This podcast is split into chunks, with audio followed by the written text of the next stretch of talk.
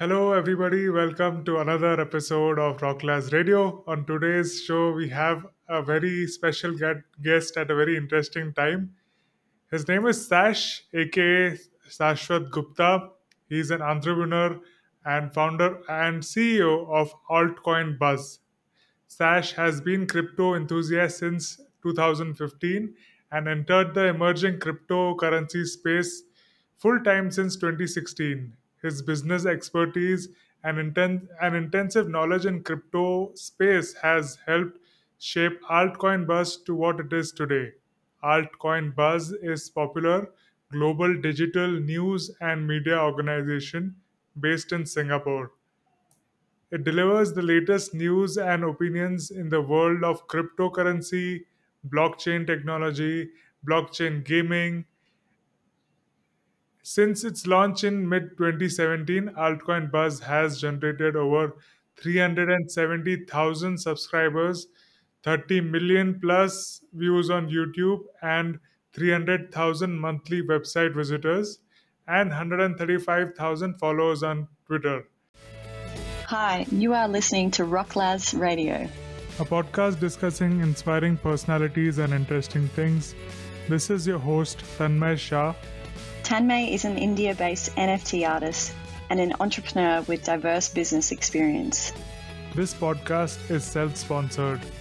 The best way to support this show is to buy his art, N F Ts. You can also become his patron. Kindly share this episode on socials and with your friends.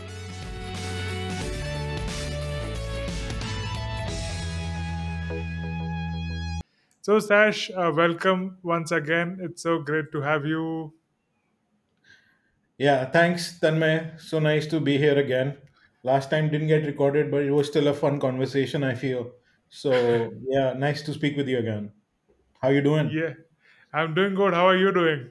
I'm good, man. I, what, what have you been up to these days? I, I see you everywhere all the time on Twitter. Like, if there is a spaces going on, Tanmay is there all the time. Like, there's no spaces. There's no time I am on Twitter and Tanmay isn't on spaces. How do you manage everything? so uh, just uh, hustling, trying to be there as much as possible. I do my art and other things side by side as well as when I'm on spaces, and then I've dedicated three hours every day to present myself every uh, on spaces, and Sunday the full day I am presenting. I visit at least ten spaces. Wow. And um, on Saturdays I run my own space for twelve hours. Jesus. From ten a.m. to ten p.m.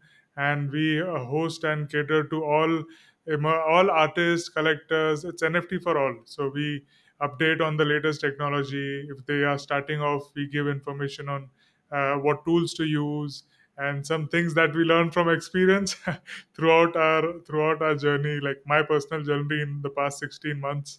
Right. So maybe maybe maybe the spaces side, especially these N F T ones, work well for artists and all. But frankly, I've attended a bunch of them and I I can't really enjoy it. I've never enjoyed it. Like I leave in five minutes because it's like too much for me already. So like how how, how are you able to figure out which spaces to like be in, or, or how to make it more interesting? Because like I jump in and, and either some music is playing or some people are just, you know, talking about some stuff. Like I haven't Like I've been to many of them. Like I keep jumping onto spaces, hoping to find interesting information, but I feel like doing my own research and kind of reading stuff, or you know, finding more stuff has been more valuable as a collector, or just trying to understand what's happening with art in the N F T space. So, like, are you guys trying to target collectors with these spaces, or just like talk within the artists and kind of pat each other's back? What's what's the goal with that? So with spaces that I run, it is for all the all the things. It's for engagement. It's for getting to know us artists amongst us better, and also right. for collectors. So we invite collectors and people who have been influential, t- talk about them, get some tips from them throughout the session. So people are interested in that. And to make it even more interesting, what I do is uh, we have one specific question every week. So right. last to last week, we talked about dreams. So what are your dreams and what do you want to do in ahead? Then last week, we were talking about colors, like what is your favorite color and why? and so on and so forth, what project, what new you're working on. So there's one specific question. So it's not just a boring shell space, but it's more uh, communication. Then we also had a, had a talent show. So art may be the main talent, but there are so many talented people who sing, who play music, who do poetry, who do mimicry, right. and so many things. And also we have dedicated spaces. So I had one space dedicated for abstract art. So mm-hmm. collectors related to that abstract art, specifically artists who are doing that. I even had artist who is based in uh, Belgium, who wasn't in N F Ts, but came in because he was an abstract artist. Right. So that, and I also attend, some, there are very good spaces that happen on Sundays. So I will send you links. I don't remember the name back of my head, but they give an update of what has happened on, in the week and what should one do, what should one be careful about. So so on and so forth. Once you have seen many of the spaces, you know which host is doing what sort of thing.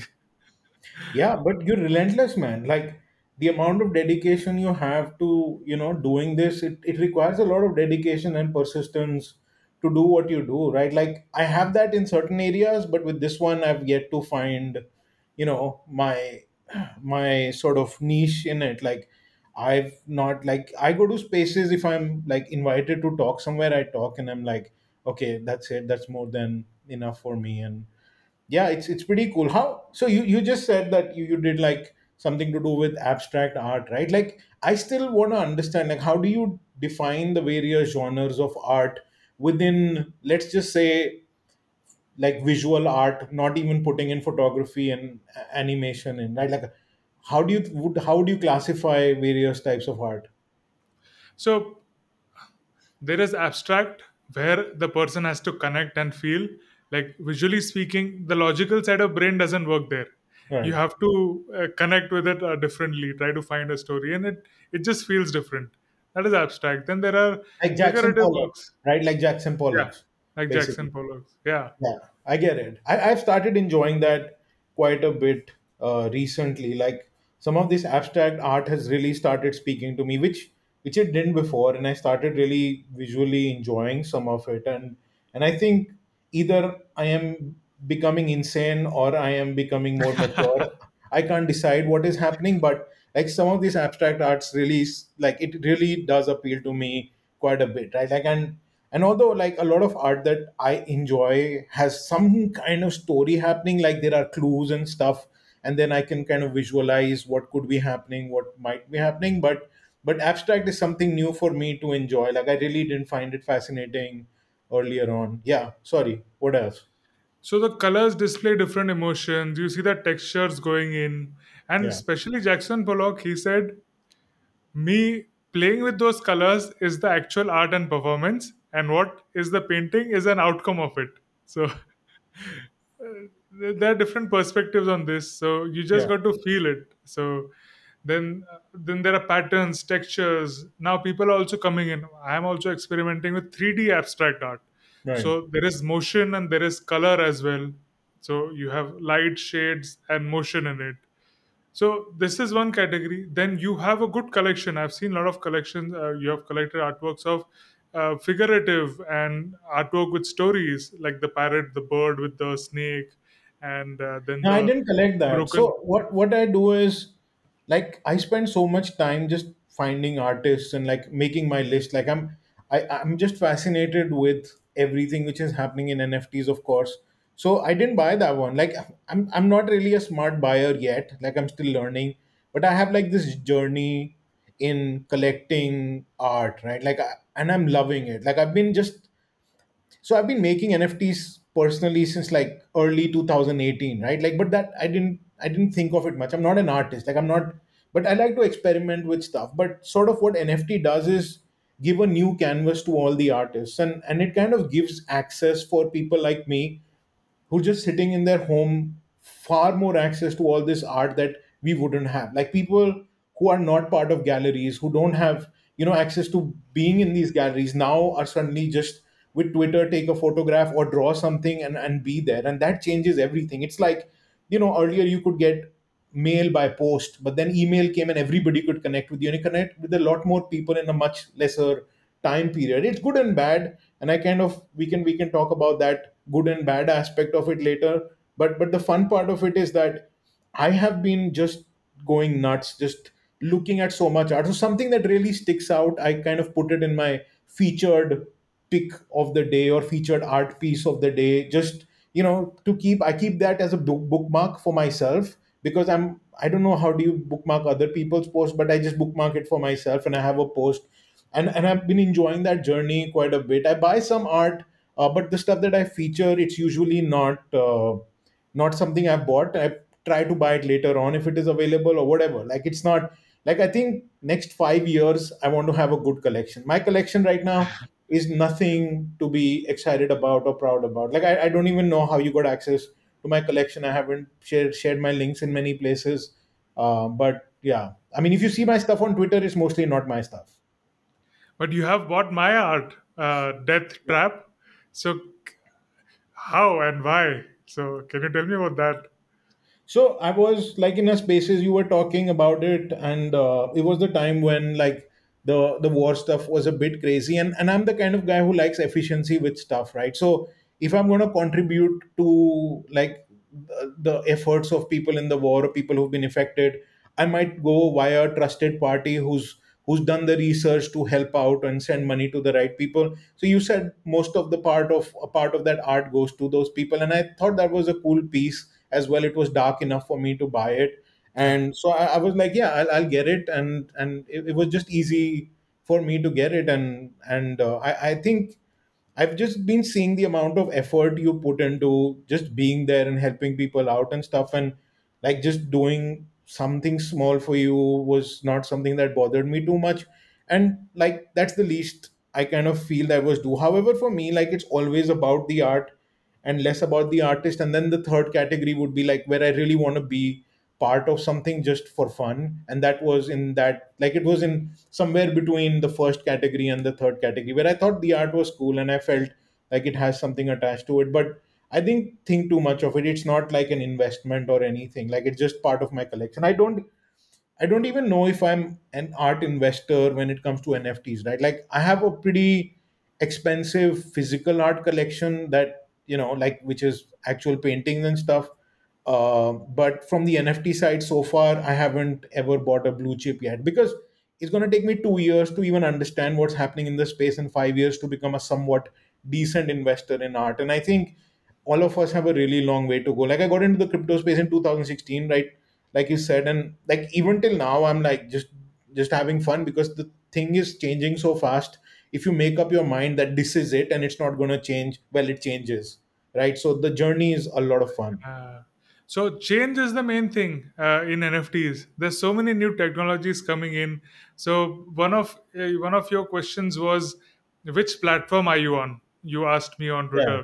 So which platform and why? So I am majorly on OpenSea. So there are so there were so many platforms coming and going. So I was like, let me just stick to the main platform, OpenSea. I've got seventy artworks now. So till one hundred, I'll keep adding to that. Yeah. Exceptions are platforms that have completely different technology or t- they are ten x different or ten x better. Yeah. So that is something that I'm looking forward to. And I found one place like that. It's called Async Art. So what it does is, I've already minted that. I'll be doing a drop party in a week. So I've created an N F T that changes with time. Yeah, it can replace your clock. So twenty-four hours, there will be twenty-four different versions of the N F T. So twenty-four N F Ts packed in one N F T that change automatically with time. So owner doesn't have to do anything. It is all there on the blockchain. It will be eternal. So that was something cool. Um, My upcoming project would be interactive N F Ts. You hover your mouse and the N F T also interacts or changes with you. So that is something cool I'm looking forward to. And uh, then, of course, there is Foundation, there is Tezos and all that. All are a bit same, but then I'm also thinking of doing collaborations. And um, Manifold and ThirdWeb, ThirdWeb are some recommendations that I got for custom contracts. So right. I can have, I can decide the proportions of splits. I can decide when, what, how much royalty and so on. Yeah. So that, and that reflects on OpenSea and Foundation both. Apart from all this leak, one one goal is to go on Super Rare as well. I mean, you might have heard this from many people. Yeah. So what Super Rare is doing is, uh, just as the name, they have made it super rare, and uh, very they have a tough selection process, and they select couple of works, and even people who are investing in the P F Ps and big crypto investors, they they like to collect from Super Rare. And then uh, they Foundation, OpenSea, and they have their each picks. So mm. uh, that's how that that's uh, my perspective on which platform. Yeah, it's it's good. Like my my problem was as a buyer, right? Like I was I was trying to find out work of this artist, and, and I like to have my own journey, right? Like for me, I want to spend my own time figuring out if I like the art, and then if I need to delve deep into just checking the genuinity of the artist and seeing, you know, what, where all the collection is. Like I was checking out this person's art, and, and it's like he has one collection on uh, this one particular website and another one on OpenSea, and third one is on Twitter, which is not minted at all, which is not anywhere. So I'm like, how, I mean, how, how do I choose, right? Like, how do I find out everything? It's not, it's pretty badly organized for artists right now. And I think a lot of things will change over time. Right now, it's It's just a mess for anybody to do research or even find out about artists or look at like their entire journey, right? Like for me, what has been really good for the last one year and specifically with the art side that I've been just following for the last four or five months is I've seen artists journey themselves, right? Like you can see their art evolve or change or improve or, you know, become worse or whatever, right? Like that's just my opinion. But but that that that is what I really enjoy, right? Like you can see somebody's progression, and that that's beautiful, right? Like that's an artist's journey, which is kind of cool, right? Like, and then you can say, hey, maybe this is an investable artist because you can see the improvement as well, and you know, if they survive next two years, five years, and keep at it, they will they will go places. So, like I always look at things from two perspectives. Like the first one is always the art, like. If the art appeals to me, it's like, wow, like this is amazing. And that is the only reason why I feature any art. In my features, I don't care about the artist. I don't care about, you know, the story behind the art. And I make my own stories with most of them. Like the artist could have their own thing, but I have my own thing. That's me just having fun just purely because of good art, right? And then the second one is me trying to invest, right? Like really trying to see. And in that, I try to ideally pick up two pieces of an artist, maybe not instantly, but one and the other one I might pick up in four, six months. But the goal is that, you know, that is now more investment. So even if I sell one, I have one, and the other one I make, you know, at least recover my inter- initial investment so I can put it back again. So that's sort of the thought process. And, and then the third one is usually like when I want to help a cause or something and somebody is doing something cool, not essentially to support artists per se, uh, simply because I think there are a lot of artists that make one or two N F Ts and and then they keep crying about the fact that nobody's like buying their N F T. And I'm like, dude, you have like one N F T. Like I on your Twitter page, you've just promoted one for the last like fifteen days. I can't see anything else. There is nothing on OpenSea. So like w- w- what what are you getting concerned about? But that that happens, right? Like that is that it is what it is. Like with more exposure comes more people, and uh, And I am I am feeling like I'm enjoying and learning more about art, and my selection, my eye is getting better, and I I cannot I I love this process. Like what, what the journey I'm doing, I think I'm gonna have a blast next few years. Yeah, absolutely. You had tweeted this just after you had bought my work that buying a Tanmay N F T is equal to investing in Matic in twenty nineteen. So yeah. Why was that? What was that about? Uh, I, I don't know, man. Like I, I thought, I thought you're cool, man. I think you're undervalued. You do so much work. See, at the end of the day, art may not appreciate. There, there's a lot of great art out there, right? Like, but at the end of the day, it is only the artist's legacy that defines the value of the art, right? Like, and and and people who kind of put their effort and be consistent, be persistent, have a no give up attitude. Uh, will definitely survive in this space, and survival is massive in this space where a lot of people will not, right? So uh, one of the things I try to do is buy art of people I think have that survivor instinct and kind of like are willing to go through certain suffering, pain and losses, still keep at it. And, and finding such people makes it interesting. And I and I and I know the journey of the Matic founders. Like I know Sandeep from even before the Matic I E O took place, and I've been following them since before, like the Binance launchpad, et cetera. And and like seeing their journeys, like they they they're really hardworking people who have a no give up attitude, zero egos, like wanting to help everyone, wanting to really build like the space in India, build the space globally, build the space for technologies, build the space for Ethereum, like whatever they can do. And it's and it's and it and it did very well for them and everybody who believed in them, right? So like I'm I wanted to give you some kind of inspiration to say, like, keep at it, man, you'll be fine. And at the same time, like, you know, put out a cool tweet. So you achieved both. Yes, that was very inspiring for me. And this, especially this period that we are facing a bearish market, you'll see a lot of those uh, wannabe artists filtered out. So that's good. Now you you can you can see through that. So uh, one of your other question was, what are the pros and cons for me for being in the N F T space? So pros, as you mentioned, it has opened a whole new ballgame to reach out to people around the world, uh, not just limited to a local gallery and selling artwork from there. So local gallery, we have to wait. Suppose in Bombay, there is J J Art uh, gallery. That is one of my, my ambition was there to uh, put art there. But there is two, three years waiting period, and you need to have certain number of artworks for that. You need to have a lot of amount also to uh, pay for the exhibition there. Right. So even after all that, you have to give forty to fifty percent to the gallery or the uh, the gallerist there. So this was a hurdle. And doing all that things also, people visiting there will be just the people who are in that city for those seven days or ten days. Yeah. It's very local. But with N F Ts, we can display our art twenty-four seven around the world on our own terms. Yeah. How much, uh, and just give a couple of uh, percentage to the platform. Or yeah. If we are doing custom contract, then the custom contract. So art is displayed. And you know what? I I sold my physical artworks also because of N F Ts and shipped it to Seattle, U S and other places around the world. Yeah. So rolled it and shipped it. N F Ts backed by physical artwork.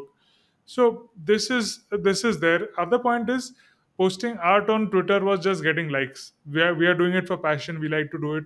Uh, we would get likes. Uh, but now we can earn from it. Even the digital digital graphics or digital art that we create, we can make money out of it. And people who like it so much can own it, can uh, have the provenance of that and sell it afterwards. After ten years, when the artist becomes very famous, the the value will be ten x, one hundred x more than what they had purchased for. And also it maintains the provenance. Uh, Who has bought it from when? Which is the original one? If it is a copy or not?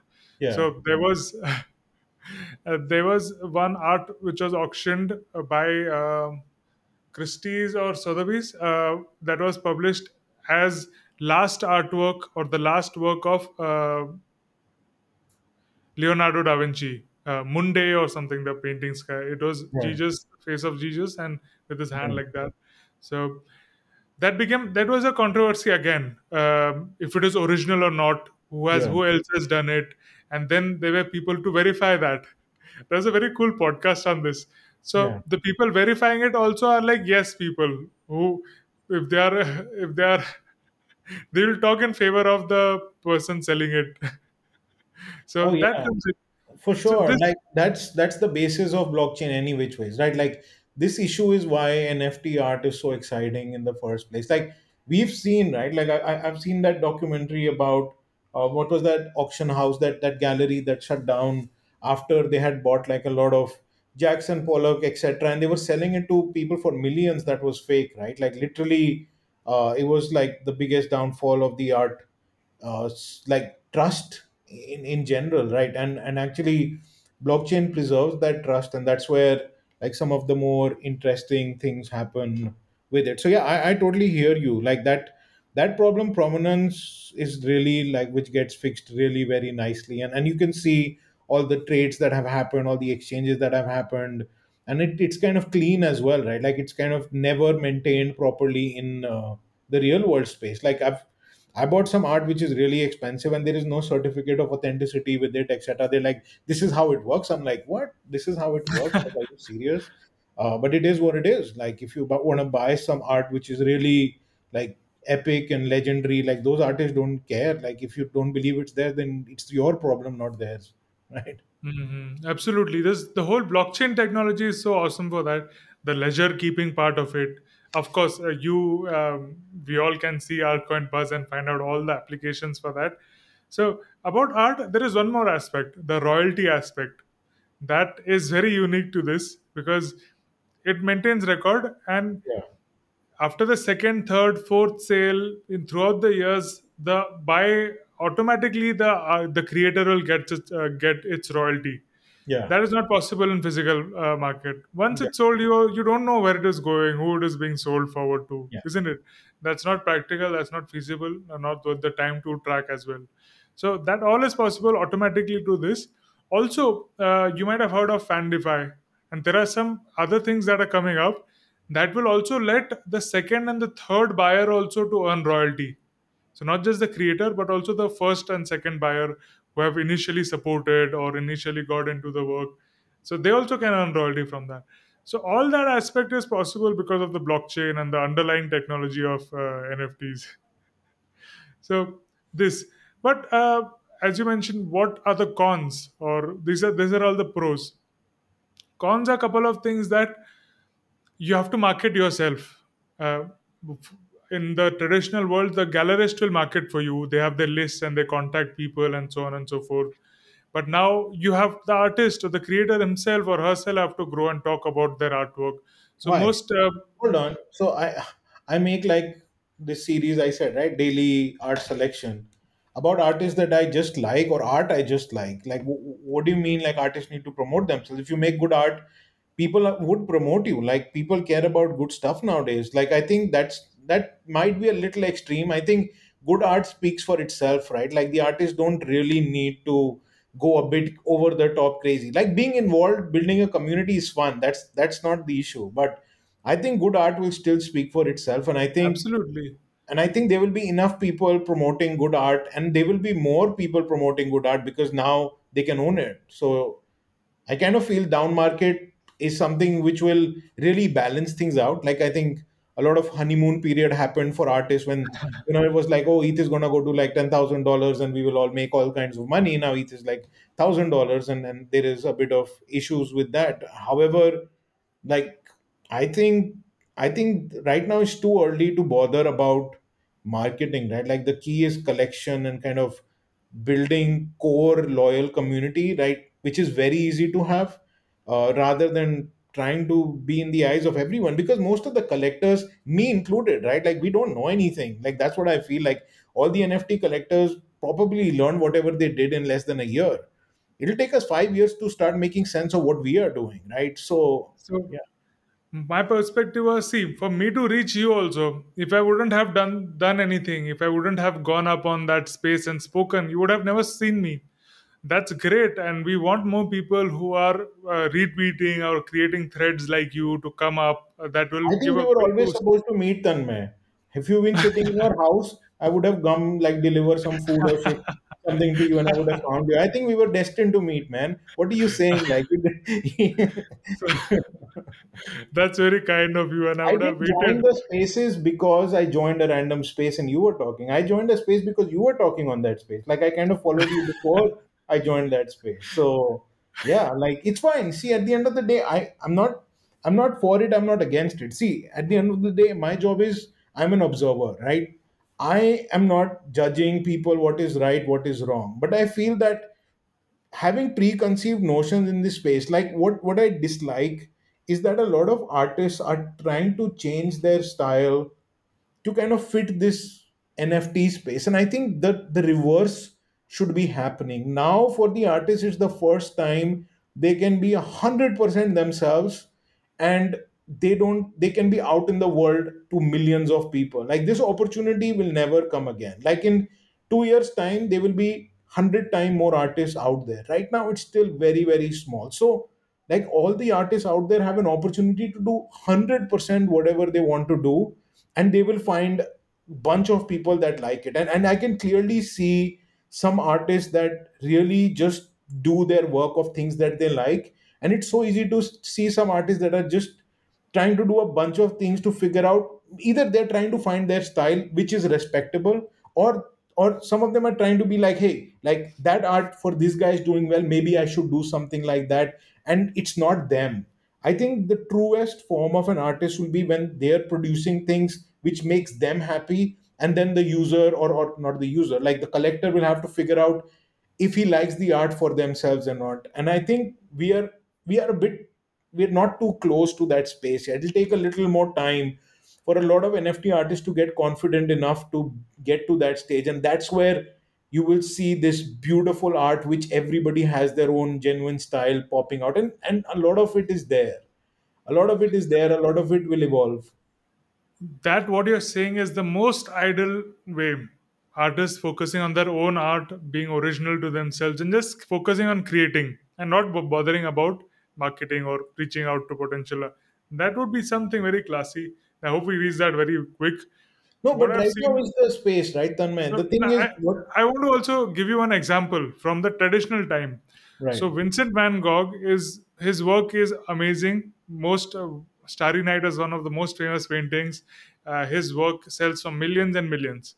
But he didn't earn a dime in when he was alive. Yeah. So that happened only after his death. On the other hand, Picasso, who's also a celebrated artist, but he got all his wealth when he was alive. Because of what main reasons were his networking skills. He used to go to cafes or places where people hang out and talk about art in Spain, around the world. He displayed there.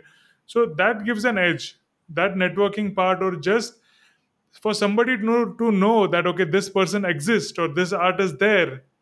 That for the initial takeoff, it is required. I, I believe I, that. I get it. I get it. But I, I feel like in the N F T space, way too much emphasis is given on marketing, right? Like, it gets annoying after a point of time, right? Like, uh, at least from, from my perspective, right? Because, uh, because I really feel, and it's not like I find it annoying. I'm like, if the artist was not doing all that much, like, just putting it out there is good enough, right? Like, doing a bit is good enough. Like, comparing Picasso to like Van Gogh is a bit extreme. Like, during Van Gogh's time and even before, there were many, many artists who are very popular now, uh, were much, much poorer than the poorest of the contemporary artists that exist today. So I kind of feel that, I kind of feel that, you know, like, the emphasis on marketing is a bit too much on the N F T side, which which really shouldn't be the case, because it is so much simpler to get yourself out there without being a little bit overboard, right? Like, and and what you do is not like, I'm not saying it's, this is not about you per se, because you're learning so much and, and you're trying to share more ideas. You're helping so many people along the way, right? Like, I, of the few talks of yours that I've been to, you're like, you're not so much into shilling. You're, you're like exploring, learning, getting into new ideas. So your journey is pretty cool, right? I, I pretty much uh, want to learn as much as I can from you simultaneously. Uh, but, but, but I think there is too much emphasis on marketing and shilling and like putting it out there, which even the artists kind of don't like all the time. Like, they're doing it because it's a trend, but many of them I've seen, they don't enjoy doing that. And and I think nobody enjoys. No, now is the time when possibly doing less is fine and building your collection, because people will find you. Like, this is my thinking. If your art is great, you you should find me.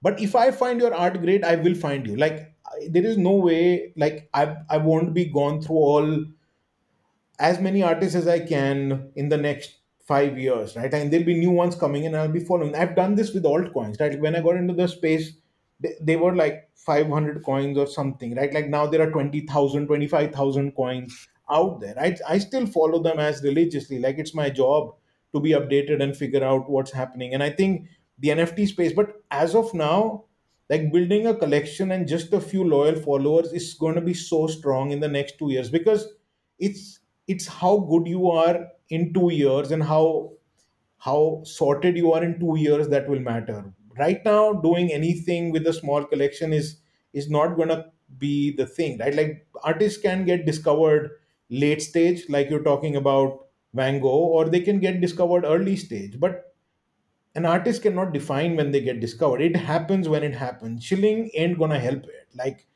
it's it, it is what it is, right? Like uh, shilling without the art doesn't help. So at least yeah. Uh, so uh, moderate level of shilling or just putting the work out.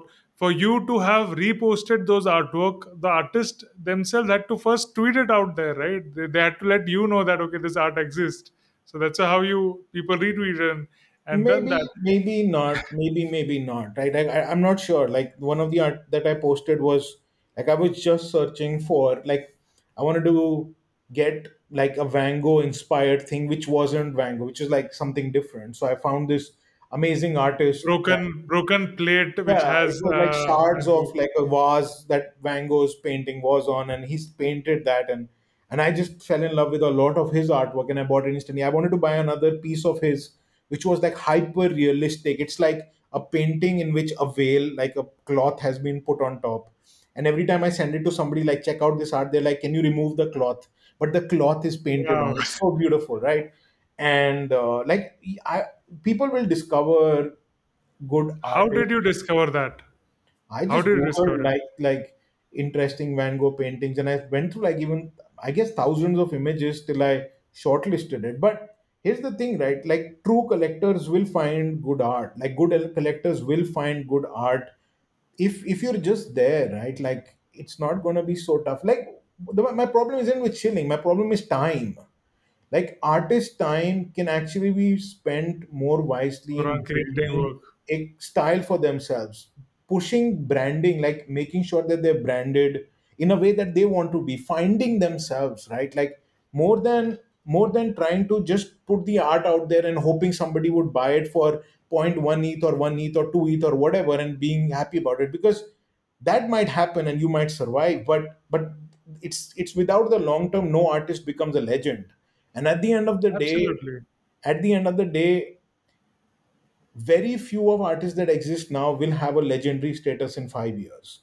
And without like properly focusing on who they are and putting it out in their art, nobody will become a legend. Like what I am looking for is many artists will not be able to reach their and fulfill their complete potential by the time the next bull run comes and one hundred times more artists come in, right? Like it is bound to happen. But if you are ready and, and you have focused much more on your art, on your content, then you will stand out much more. Right now, shilling to useless investors like me is useless, right? Like we guys like me or, or many, many of the collectors that I've seen, right? Like they, they're not themselves ready for it. So you're, you're, you're selling stuff to people who don't matter. Like I'm not important. I'm not important maybe yet. Of course you are. In five years, maybe I will be, right? Like as a collector, I'm I'm just, I'm, I have no thesis. Like I'm still in my journey to build an art collection thesis. I just like stuff and I buy it. I'm not, I'm yeah, still learning. So that's the point, right? Everybody is a collector. Nobody's useless. Everybody collects what they like. So it's just about reaching out there. And one more con that I wanted to talk about was, until now in the sixteen months, what I've seen is most of the collectors have been crypto natives, who have already been in the crypto market, who have a lot of uh, Ethereum, or yeah. they know about crypto, or they're expecting crypto to go up and down. So crypto native, basically. Yeah. It will be awesome when the non-crypto native come up and collect art, who are already collecting in big galleries, who are already doing that. So those people trying to come in and collect N F Ts, that would be something that I look forward to and hope happens soon. So what, what do you think about that? That's what I'm trying to do, man. Like, uh, I like I said, like I I knew exactly what N F Ts can be done. What you're talking about, dynamic N F Ts, I experimented with that in two thousand eighteen, right? Like N F Ts that will change depending on circumstance. Maybe it's time, maybe it's, you know, over time, it corrodes over time. A lot of things can be put into these N F Ts. And And and I learned about all these concepts when I studied N F Ts way back, and I even minted in two thousand eighteen, right? So, so when I figured that out, like I got into understanding art first. Like I I think buying N F Ts without understanding art, like my journey, I, I don't have one. So I started it a bit in two thousand nineteen, but things were hard. I had to focus on building my company, doing my work. So it's only in twenty twenty-one early that I started looking into art. And first thing I did is bought physical art. Like for me, like till I have at least a couple of million dollars physical art collection, then how, how do you kind of get into like N F Ts? Like, so N F Ts for me is a much, much smaller part of my portfolio, and, and it's going to be for the next five years. Like slowly I, I try to get more actual real world physical art as much as possible. And then like for me, I like phygital quite a bit, like any N F Ts that I like, and it has an actual physical art to it, that That, that makes me super happy. And I've most of the art that even buying, I, I think I like to possess like a physical piece uh, of it so far. But I don't know, like this is me, right? Like this is just my style. Like I just prefer that because... How did your process of physical art collection start, or how do you do that? So for, for me, I wanted to understand. So art is art, right? Whether it's N F T is just a new canvas. So for me, I was like, let's start from talking to people who understand investing, buying real art, et cetera. So I went to as many galleries, made calls to anyone I could find. That's how I started with altcoins as well. Like first thing I did is talk to all technologists, anybody who I could find to figure out what is this crypto space, right? So when I tried to start this journey in the N F T art space, I realized nobody knew anything. Like most of the collectors didn't even understand the kind of art they were buying. Like it was like, oh, there is a hype around it and this artist is good. And I'm like, how did you define it was good? The guy has made only six months, N F Ts for six months. Like there is no provenance, which is like, you know, gone years, right? That doesn't exist. So I'm like, this is messed up. So I first need to go back to the roots, understand how that works, invest in some real world art, like get myself, you know, If if I either I'll make a lot of money through that real world art, or I will lose some money from it. But like I, I kind of like, and then sort of like in the real world art, it's like stuff below thirty thousand dollars, forty thousand dollars is not really high-end investable art. Like you may not get anything on a sale. Like you just collect it and you keep it and you never might be able to sell it. It's it's over forty thousand dollars, fifty thousand dollars is when, you know, the, the investable side starts coming in. And how do these artists become more investable? What what makes them more valuable, right? Like, is it the amount of art that they've sold or who bought them? And it's it's very similar to how it works with watches, right? Like, why is Rolex and Patek Philippe and Audemars Piguet uh, and, and Richard Mille, right? Like, top brands, whereas there are many companies that are making as good watches, even more expensive watches that are not as celebrated as brands. So the whole idea of understanding how provenance works, how marketing actually works over time, because w- one of the most expensive pieces of art that I bought is like, it was auctioned by Audi in like China. Like it was actually uh, not auctioned. It was like made for a specific sort of campaign that Audi was doing. And, and it's like really this massive, really beautiful piece that was featured in the advertising. And the artist is already very celebrated Uh, there as well. And some of the other pieces I bought like is by an artist who's who's like called the next Picasso, like after like the next Picasso by, you know, celebrities like Michael Caine is owned by Russell Brand. And uh, another one that I bought is uh, is is is like there with uh, what was Iron Man's name, the the actor, um, and and Robert Downey, yeah, Robert Downey Junior and And frankly, like I've been trying to spend both, like my journey is both ways, becoming an art investor where I care more about the valuation. Uh, and then the other one is my own art journey to understand uh, art appreciation, where I don't care if I own the art or not, where I'm just trying to figure out what I like. Because when I look at art, it it every time it shows me something which is a piece of myself, or I discover something in it which, you know, tells me a story of its past and the future. I don't need to know about the artist. Like sometimes you listen to music, it just makes you feel something which you feel, which may not be in the intention or may, or like, which is your journey with that particular music form. depending on the stage of life you are in and how you feel about it. So I'm trying to do both, right? Like become a smarter investor, which will be ninety percent of my portfolio. And then, you know, just buy stuff that appeals to me. That might be ten percent or five percent. And then possibly like a small percentage that I do just to help a cause or something.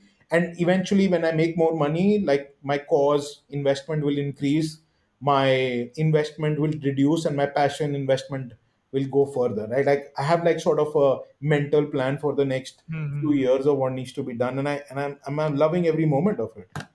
So the, did you go to galleries or events, or how did you get to know about these artworks? Or through yeah, Twitter? So I, I went through... to galleries and I spoke to people who are selling art. I, I spoke to artists that, that have been making art for like decades now, uh, of the problems that they faced in the space. Because at the end of the day, like it's easy to become an N F T artist and complain, hey, nobody's buying my art, but kind of understand like these problems have been pretty much solved by, you know, other artists who've been doing this for maybe, you know, ten, twenty, forty years. So kind of learning their journey and how you can make your life easier. Mm-hmm. And then understanding the problems of the N F T space from people who understand crypto, and kind of then building your own brand, kind of building your own sense, kind of building your own, you know, collection, and kind of like doing your own thing. What is more important for you? Art that resonates with you at different levels, or art that will sell more in future time? Both, man. Like I said, eighty percent of my finance will go into collective, like investable art.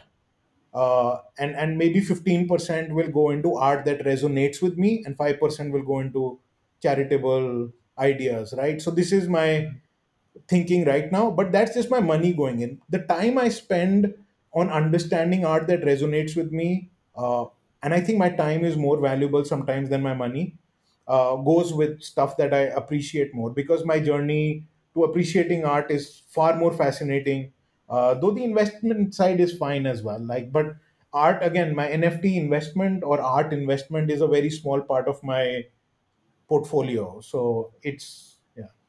I will bring back to two, again, uh, points of this. Uh, one, one you said that focusing more on the artwork. Nobody gets famous with one hundred, two hundred artworks. Uh, they have. They, this was the actual conversation we were having on Twitter. Yeah. They need to have an army of collectors, like the real world uh, auctioneer, a uh, well-known person who has been collecting art told the person who tweeted that. So uh, this uh, Picasso had created over fifty to sixty thousand artworks over his lifetime. Hmm. Even Van Gogh was doing artwork each and every day, like every thirty-four hours he was doing a, an artwork. So that's what where the consistency will come in, and sustainability of the artist, as you're t- telling out, will come in. The second point about pros of N F Ts was, again, uh, like the our, our our case, like you bought the N F T from me that I was specifically dedicated and supporting to the Ukraine and the war cause. So I found out about the uh, N G Os that were accepting crypto and actually working over there. So I've digged in, I did search, I found out the Google Drive, which had all the bills that they've bought, photographs of the people they have helped, and so on. So I shortlisted that from many others, and I dedicated that fifty percent of this, and the one which I had done earlier, one hundred percent of that was going to that organization. Right. And I was able to do that. That's another big point of blockchain and N F Ts. You can contribute to cross-national cause, or anywhere you can accept, do anything without any restrictions. U S has U S had banned SWIFT. Uh, that just stops the whole chain of international transactions, right? But yeah. Now I can reach to the person directly into their wallet who needs it at that moment and support them in that way. So that's another power of uh, this yeah, crypto and blockchain. At the end of the day, if people want to do good, can contribute with it. If guys like you who always want to do good can always figure out a way to do good, right? Like blockchain just makes it easier, right? Like people want to do good. Did good when we had no internet, did good when we had no ships. People did good when they had to do good, right? Like it just makes it easier to find out about problems that are happening in different parts of the world, but you could always help a neighbor out if he's in distress. Like doing good is doing good. So I'm I'm with you one hundred percent.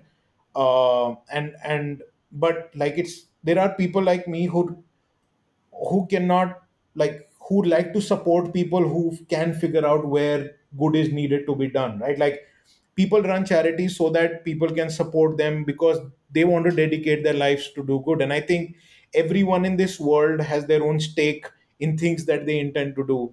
Um, and I kind of felt that you seem like a, you know, straight up guy who wanted to actually help a cause and would have done your research. And you kind of spoke about it on some of your tweets. So I'm like, yeah, like, like here is yeah. my opportunity. So I did what I did. And I also, I also felt that it was my moral responsibility to give the proof of my donation. So I had given you after that, I had created an N F T of the donation and the transaction hash. And you know, given... in my collection, it looks pretty ugly, just sticks out. I don't like that sticking out. No, I'm kidding. It's fine. It's fine. I see my collection and, and your receipt is kind of sticking out. That had to be more artistically done. Numbers flying here and there. Oh my God. Yeah. I mean, I, I see my collection, like, and, and I'm like, what the hell is this? And I click on it. I'm like, this is Tanmay Shah, no? This guy, no, he knows how to how to kind of get attention even here. Yeah. So uh, thanks for that. So let us uh, about um, we talked about helping and doing good. So another concept which was in my mind was microfinancing, and that can be done with uh, cryptos and uh, blockchain. So I wanted to take the discussion in the more monetary aspect of Uh, cryptos and blockchain and staking, and how can uh, microfinancing be done at micro level and people given out loan. So that's a future thing, but let's just talk about the core concepts of uh, DeFi that is happening and what changes that have you seen in this bear market with Celsius and other people that had promised but didn't go deliver as well. So just let us start talking as people are five-year-olds or they don't completely new to DeFi. Yeah. So how would you introduce that I, concept to them? Your, your question is all over the place. Huh? So one time, one aspect you're talking about microfinancing and how that can be done. And then you're saying how what is happening with Celsius or the other projects that are suffering. Like, come on, man. Like there is no connection between the two so, questions. So, uh, Oh, yeah, we will. What do you want to go first? Uh, microfinancing or you want to go with DeFi? So, okay, let's talk about DeFi. How is... Yeah, I, uh, I think let's, let's just talk about crypto in general, right? Like what's happening in this space right now, uh, what, what can be done and what I think needs to be done from... I think most of your community are N F T people. So let's just talk about that. Uh, I kind of feel that one of the biggest challenges... And one of the biggest problems, actually, I'm writing this article right now. Like I started writing this like three days ago, but I barely get any time to write. But it's called like how to become a legendary N F T artist, right? Like, and, and, and these things will be all a part of it. Like I kind of feel that N F T artists and people who want, who are just artists in general, right? When they get swayed away by the greed of crypto, right? They will fuck up their careers. Like that's kind of written in stone, right? Like, Like, don't become speculators if you're not a speculator. Like, if the N F T space is making you into speculator of E T H or an investor of E T H when you don't want to be, and you just want to like become a big artist, your artist opportunity is massive right now. Everything else is distracting you from becoming the best artist that you can be. Like, E T H is a distraction. Bitcoin is a distraction. Twitter is a distraction. Right? Supporting people and doing everything random is a distraction. Like legendary artists, a lot of people can be legendary, right? Like, but they don't reach their goal because of all these distractions. And I think crypto as a space has a major problem of distracting people because everywhere you look, there is an opportunity. So whether your opportunity lies with you being an artist or being something else is something you need to figure out. But, but don't be a speculator in E T H if you're not wanting to be. Like if this space is making you a speculator in E T H, don't become one. Like price your product, like your art at a level you're happy to buy. If E T H goes down, fix it. If E T H goes up, fix it. Consistency is something every buyer will appreciate. When they will see that you don't care about E T H, all you care about is your art. In a year's time, it will be appreciated. There are a lot of right things which are right morally, ethically, but in crypto, because it the space is crazy, it just people overlook some of these basic things, right? Like your paintbrush or your artwork or your rental or anything that you're paying as an artist is not going up and down. It, it's remaining the same in, in the currency of your country. Then why is it that the money that you're earning, you're willing to gamble that on it? Like, why not keep your business simple? Because art as an opportunity is going to be massive. Like, you will make more money as a legendary artist than you can ever make as an N F T speculator. Like, this is such a hard fact. Absolutely. And, and you cannot be believing in E T H more than you believe in your art. Like, imagining that E T H will go five x and you'll make five times the more money is pittance, right? Like, as a legendary artist, you can make five hundred times more the money. Like, it's there's a world of difference between the time and effort spent to becoming a legendary artist versus time and effort spent into, you know, trying to manage your finances because E T H has gone down. Like, it's there is so that yeah, that's that's like my two cents on the matter. And I feel very passionately about this because a lot of artists will not reach to their epitome, will not reach their goal because they will get stuck into this rut. And this N F T space and the E T H space is going to be crazy. Like, it is crazy. So the artists that I talk to and who are genuinely artists and doing art for art's sake, they're not much concerned about E T H. Um, it, their, their only concern starts when, okay, I had, when they want to withdraw or when they need the money for their personal things. That's just the place where they comment about it. But most of them are not concerned about E T H prices. We are all, or, uh, most of us, including me, are happy that we got the platform and Ethereum in the first place. Tanmay, that- this is now. In six months' time, in one year's time, you will complain. The problem is that... Complain about what? E T H going down? E T H not going back up again, or not being completely inconsistent, or your price of the art being... So here's the thing, right? Like, there is a short term and then there is a long term.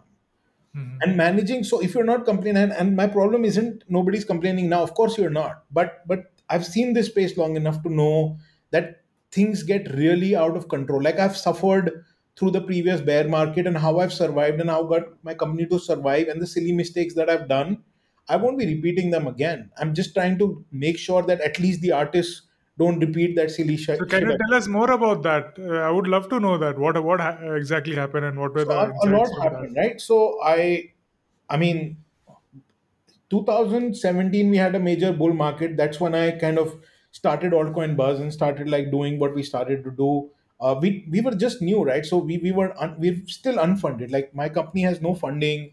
Like, it's just like us doing whatever we want to do, and uh, like I was. Like, we're starting this, and the goal was, as I learned, my experiences and my journey I kind of put across in a medium, which was YouTube to begin with, and started putting out content. I did all the research. My partner Jeff was like putting out all the all the content and all out there, and then we started putting stuff on Twitter, and we realized the research and the content we were doing, people liked it. And uh, like two thousand eighteen, E T H went from like fifteen hundred dollars, four hundred dollars, fourteen fifty dollars to like four hundred dollars and lower, and then it went to two hundred dollars, and it was at two hundred dollars for two years. Like, they, and and twenty eighteen, nineteen, twenty, like surviving during that time, I kind of felt that there was a lot of times we wanted to like trade and gamble, and a lot of time I wasted in these silly activities where I could have just focused on my business, which I'm doing this time. Like, last one and a half years, now we're just focusing on building and making sure that in the next few years, we are one of the more relevant media outlets out there. And it's not easy to be that, because like our news is always late because we just don't take the news and publish it. We look at how much is the source correct. A lot of things we look into, uh, and, and building a business or kind of really, it takes time, right? Like really to get from A point to, to B point from in, like an organizational perspective, it takes time. So again, like I was super bullish, right? So all my money, uh, all my company's money, when E T H was at like seven, eight thousand dollars, uh, B T C. We, we, I mean, we had a bunch of B T C, and all my money was in B T C. A lot of altcoin buzz money that we had to pay salaries out of was in B T C, and then we realized that hey, like uh, it's going from like eleven thousand to seven thousand dollars or something. So I kind of took a loan on it. You know, like I, I put it as collateral and I took a loan on, and we were secured till four thousand dollars. Like I was like, Bitcoin's never going to go to four thousand dollars again. And then when it corrected below four thousand, went to three thousand six hundred, like we lost everything. Like literally Like, having started the company in two thousand seventeen, by by March of twenty twenty, we had zero dollars in our entire holdings, right? And it was painful because that was the time I realized, like, focusing on your work is the most important part. Sc- speculating on crypto and doing all that is fine, as long as you know how much you want to speculate on it. Keeping Bitcoin and E T H as an investment is not an issue, but not not you should not be in a position where you don't have one year of runway. If you have it at one point of time, don't be greedy and not keep that money, because you need to pay employees, you need to pay your rent, you need to buy brushes, you need to buy food. Like like basic necessities need to be taken care of. And and people who are bullish, whose job is to be crazy as investors and traders, it's that is their job. If you want to do that, that's fine. But don't do that if your focus and your passion and your your business is being an artist. Like, that's so what, what happened from how you thought that it won't come down under uh, four thousand, yeah. But it came to thirty-six, and then how how did it become zero? I mean, was so there a contract how, how that if it, it goes is, under that, you lose it? So how it works is, so here's the thing, right? Like, let's assume Bitcoin was ten thousand dollars. Uh, I think it was under that, right? Like, it was ten thousand dollars, and let's assume you take a five thousand dollars loan on it. Just giving you an example, right? Mm-hmm. So that means they have one hundred percent of my collateral and they've given me fifty percent of the money, right? And uh, I use that money to pay salaries, et cetera, et cetera. But let's assume Bitcoin goes to six thousand, five thousand five hundred, right? So now it's close to the amount of money that they have given to me. Right. So then they will start selling it. So they will be like, so I wanted to sell Bitcoin at thirty thousand, forty thousand, fifty thousand, one hundred thousand. Like, that was the dream. The reason I didn't sell Bitcoin at ten thousand and took a loan on it is because I believed in it so much that I felt like it's it's not going to go below. And I thought I'll be able to sell it for one hundred thousand. But because I'd taken a five thousand dollars loan, that means the company would sell it when it starts reaching near the amount of loan I've taken, because that's collateral for them. And essentially, I sold all my Bitcoin uh, and my company's Bitcoin at like four thousand dollars and below. Like, my, my the loan amount, the way it worked is that for me, my till four thousand dollars I was secure, right? But below that, I ended up selling all my B T C and the money I had taken before as a loan any which ways. So mm-hmm. There was nothing for me to get out of it. Major, major setback. However, that's fine. See, all these things are cost of education. Like, if I didn't learn it, I, I wouldn't be where I am. I wouldn't be learning as much as I could. I wouldn't be thinking the way I am. Wouldn't be able to help people the way Absolutely. I want to. So there is a lot to that. Uh, so, yeah. So from what I take from this is, let the trading and the crazy thing be to people who are that doing that full time. If you're a creator, N F T creator, or a media house like you, focus more on the creation and the, the way you're adding value originally. So yeah, uh, most of us are doing that, including me. So I hope list- listeners listening this video uh, to this talk will also gain that insight uh, about, about that. So uh, my question about DeFi was, when we, we were speaking last time, that when artists earn a lot from this, uh, we also, there's there are many uh, people, successful people who talk about streams of passive income, and you should put your finance. Uh, if the money is idle somewhere, it's not worth it. If it is uh, being some, put somewhere else, money is making money and you're earning from money. So in that way, I wanted to ask uh, what, when an artist earns, suppose ten, twenty or thirty percent, they want to put it somewhere that, that g- gains them returns. So what are the ways uh, that you think uh, should be invested, or where can that be put? Instead of just waiting for the value to go up, is there a way that they can invest somewhere and they can get earn interest from it? So how do you think the interest is generated with these companies, right? So let's assume you put in a money in a company and you get ten percent interest back. What do you think they're doing? They're selling it for, I mean, traditionally they loan it forward, right? Like the banks. Yes. And then when the company they've loaned it to capitulates.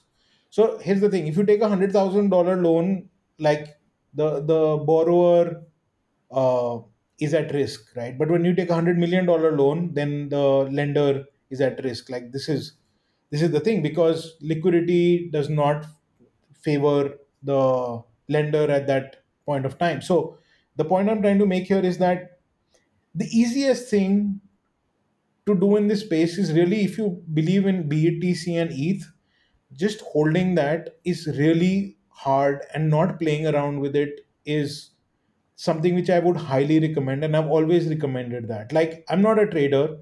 Uh, I took a big risk on Bitcoin once, like I told you about. And, and I realized that you don't need to, to make big money with E T H and B T C or any of these coins, right?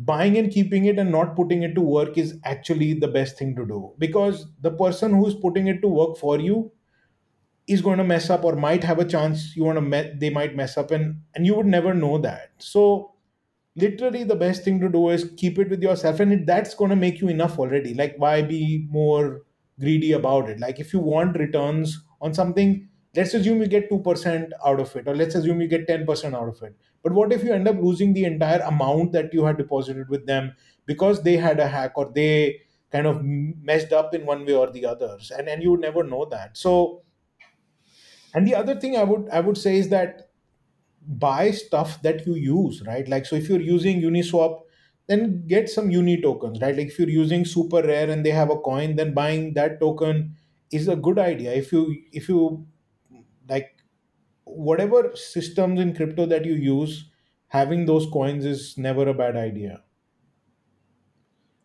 Hmm. I have uh, I have got some Matic as well, as you said, right? Polygon was coming in, layer two solution for that, and then uh, that the the focus for Polygon is not so good right now in the amongst the artists. Uh, they're more favoring towards Tezos or just keeping on Ethereum. Yeah. So, what is your view of uh, Polygon as L two and for the N F Ts? Well, the thing is that L twos just provide the highways, right? Now, what kind of cars drive that highway will depend on, you know, where it's located, how, what kind of manufacturer is pushing for. You know, like a layer two or a layer one is just a highway, right? If people good, build good tools for developers on it, or or good marketplaces, and know how to get liquidity, things will be fine. So what I've seen is that Matic's focus has been a lot core towards the gaming side quite a bit. Uh, and gaming will be massive any which ways. It's big, but gaming will be really, really big. And with gaming will come liquidity. The art side would, in my opinion, be much smaller than gaming. Like as like as gaming increases in crypto, art will increase as well, vice versa. Uh, but like the gaming side will be much, much bigger in general. So uh, they are, like, I think the Polygon side have a bunch of projects, and I think the M- MF Hussain side is with them as well. I think a bunch of other big names are also something that they're trying to do as well. Uh, and like OpenSea supports them. They, they are supported by Circle for U S D C, which brings in the liquidity as well. So you have stable coins, you have You have big platforms supporting them. So there is a lot of positivity towards it, right? Like what I've seen with Tezos is that they've managed to get a lot of big and, and very, very good artists on board. But I want to see how long which one lasts, right? Like for me, again, like following these things, I, I'm not pro Tezos, pro Polygon, pro Binance, pro Ethereum or anything. Like for me, it's like all of them, whichever helps the artists out, whichever helps the collectors out, whichever is good for now. And tomorrow, if somebody improves, I want to see that as well. Like at the end of the day, that's the most fun part about the space, right? Uh, so I think, I think Foundation has been my favorite experience in sort of N F T, but it still has glitches, right? Sometimes I, I have, I think the user experience still isn't like very, very high quality. I don't have an Apple, you know, an Apple product type experience with any of the marketplaces yet. Um, but like it works pretty fine. I've had so many issues with OpenSea. Like really, like it's been... It's OpenSea been, keeps having problems. Yeah. What about Super Rare? Uh, I, I've tested it out, but I didn't buy anything. Like I've connected my wallet and played around with it, but I've not, uh, I've not really bought anything on Super Rare yet. Like I'm just, like for me, like also like, I like to buy stuff on things that I am used to. Like the reason I put out the question is because, like, you know, why why are you putting out stuff in two places? Because if somebody likes your art, just buying it in one place and having your whole collection, yeah. it's just easier, right? Like it just becomes easier for a collector. Uh, but I think there is also a mentality where artists think that if they're not in two places, they will miss out on an opportunity. And I think artists FOMOing right now is just a bad idea, because there is really nothing to FOMO about. Like there is only a world of opportunity which is there, and just seeing that is is important. That's what I thought. Uh, what we are doing and how we are reaching out, no matter where, if the collector likes the artwork, they'll come to whichever platform we are on. Yeah. So that's what I was thinking. So there's no point about FOMOing, okay, I'll get collectors who are there on those platforms as well. And I didn't want to get into that, because now and then many more platforms will be coming in. I said, let me just build my collector base or a community, and then we can decide on based on the technology which is giving an edge. So user interface or the inbuilt technology or the contracts or U X for the collector, all those things. Yeah. So um, Tezos, apart from the art place, well, uh, have you seen that coin in gaming or any other place? What is the U S P of Tezos?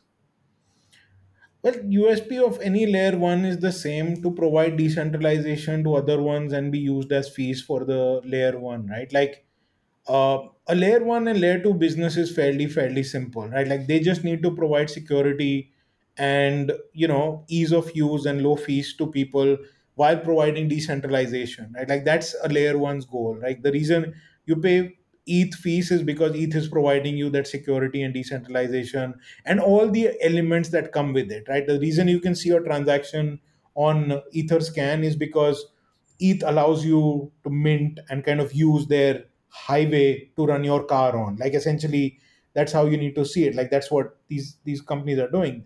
Because of this, and you're not using an A W S server, the, the price is not fees, because on A W S server, you can do a much more transaction with no decentralization, because it's happening in one centralized processor. Uh, the, the the the kind of fees comes in for the cost of decentralization as well. Wow.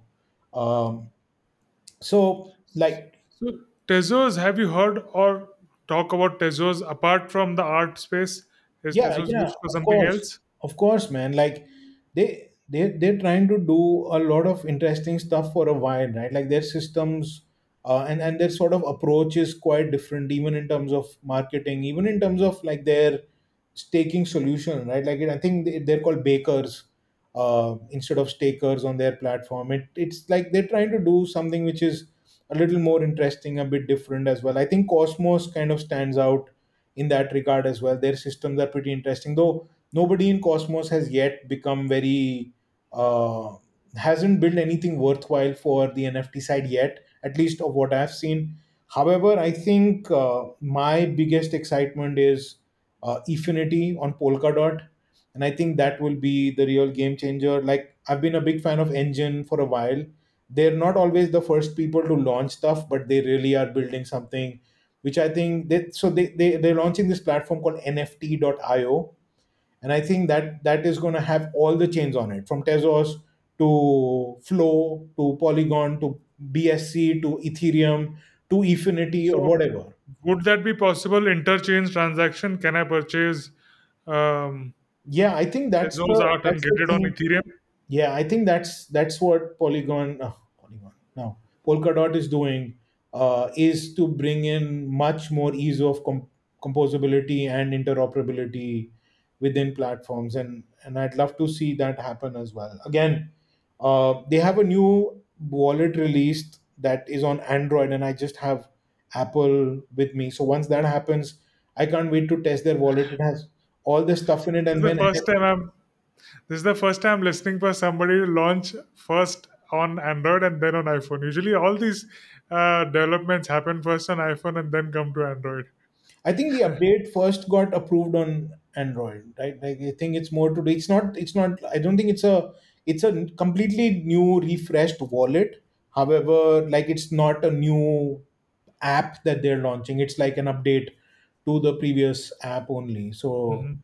so I think the update becomes faster with Android, takes a little while with Apple uh, or whatever. I don't know. I don't know the insights of that, but it's not there on Apple yet. But I think I cannot wait. You can do multi-transfers. Like you can just select three N F Ts and transfer them in one go rather than sending one by one. Uh, a lot of lot of cool features, like just the display. I've seen some of the demos of it.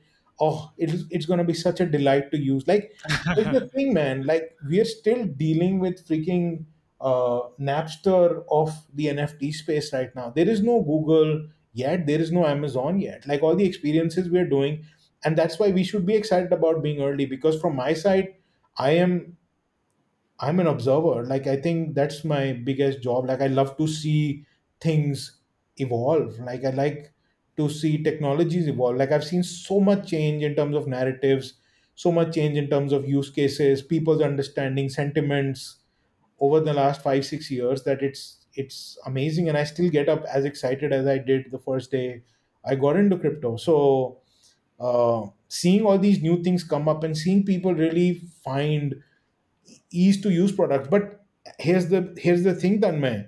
Like, as things will become easier, fees will reduce, the madness will go away, more people will come in. And at that point, really, like, to establish yourself as an artist will become much more painful because a lot more people will come in.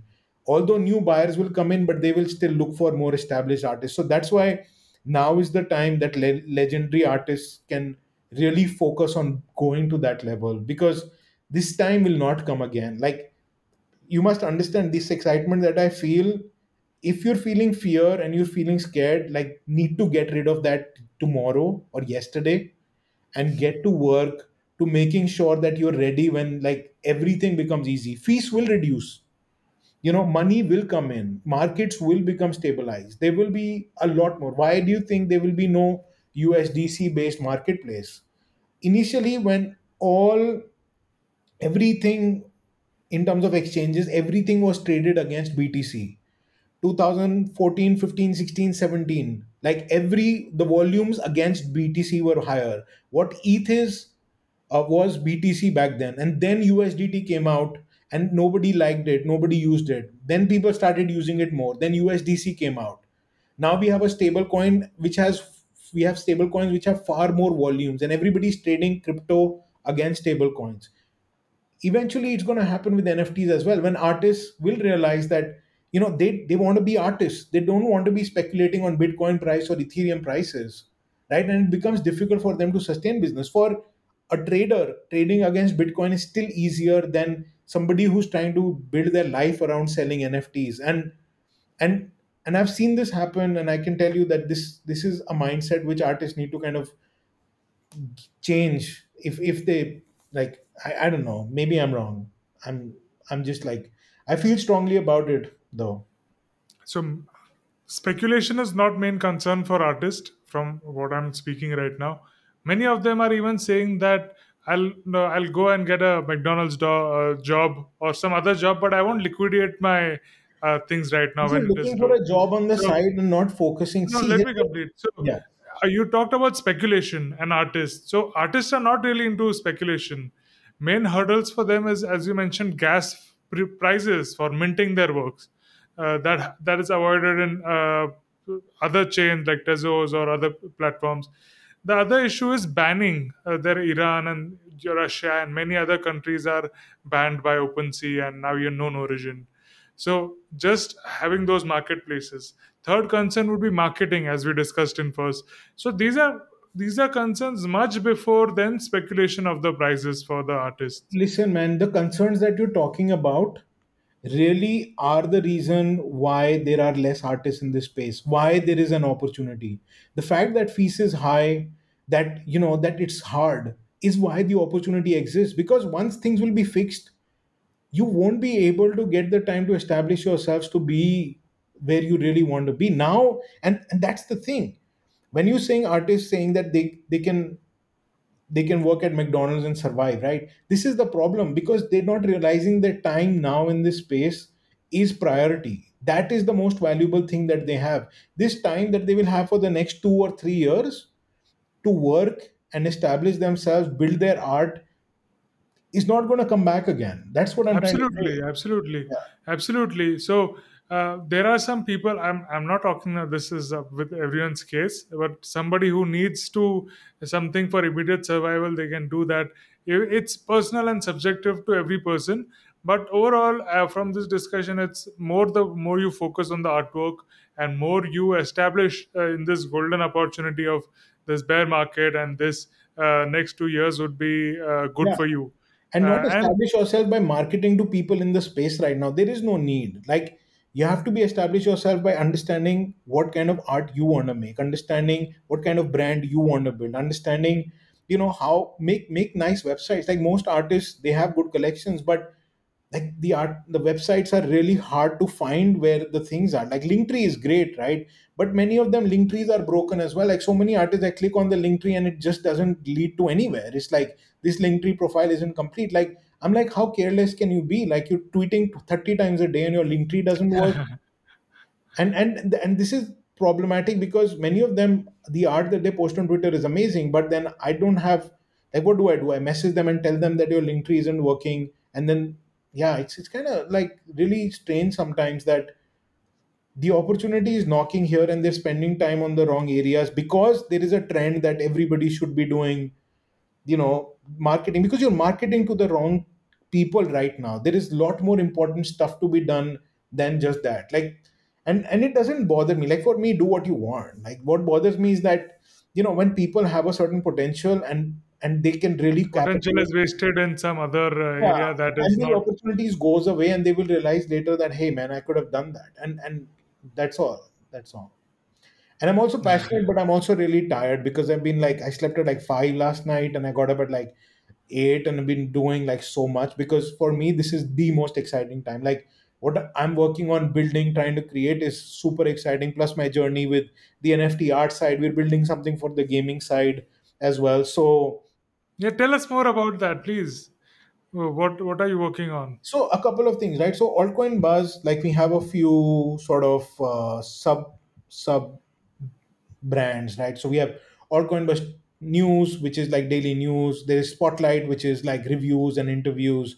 Then we have uh, uh, trading, which is like technical analysis, price prediction. Then we have tutorials, how to use Binance or OpenSea or Uniswap or whatever, right? Like how to use a particular platform and, and kind of like that's the speculatory side of things and the fundamental side of things and the more altcoin side of things. And And we've been very passionate in supporting a lot of games and stuff because we love the gaming side, we love the art side. But sort of Altcoin Buzz as a brand kind of fits really well with what we're doing with it right now. We're not being able to break into the mold of, you know, reaching out to more uh, games and N F T side because if they have a token, then then kind of Altcoin Buzz does resonate with them. So we're first launching this thing called Fungible, right? So fungible dot com will be like a blockchain gaming rating and review website, and it'll be zero speculation. It's like graphics of the game, the story of the game, how's the gameplay, and and the quality of like sort of like the in-game economics, and you know how would you rate it? Is think of it like a Rotten Tomatoes for blockchain gaming, right? Like so you can find and sort game by action game, role-playing game. If it's fine, like it's not going to sort you by the how much money you can earn because we just want to promote good games because money will come in, right? Like at the end of the day, I think a human is naturally built in a way that they're supposed to get bored of games.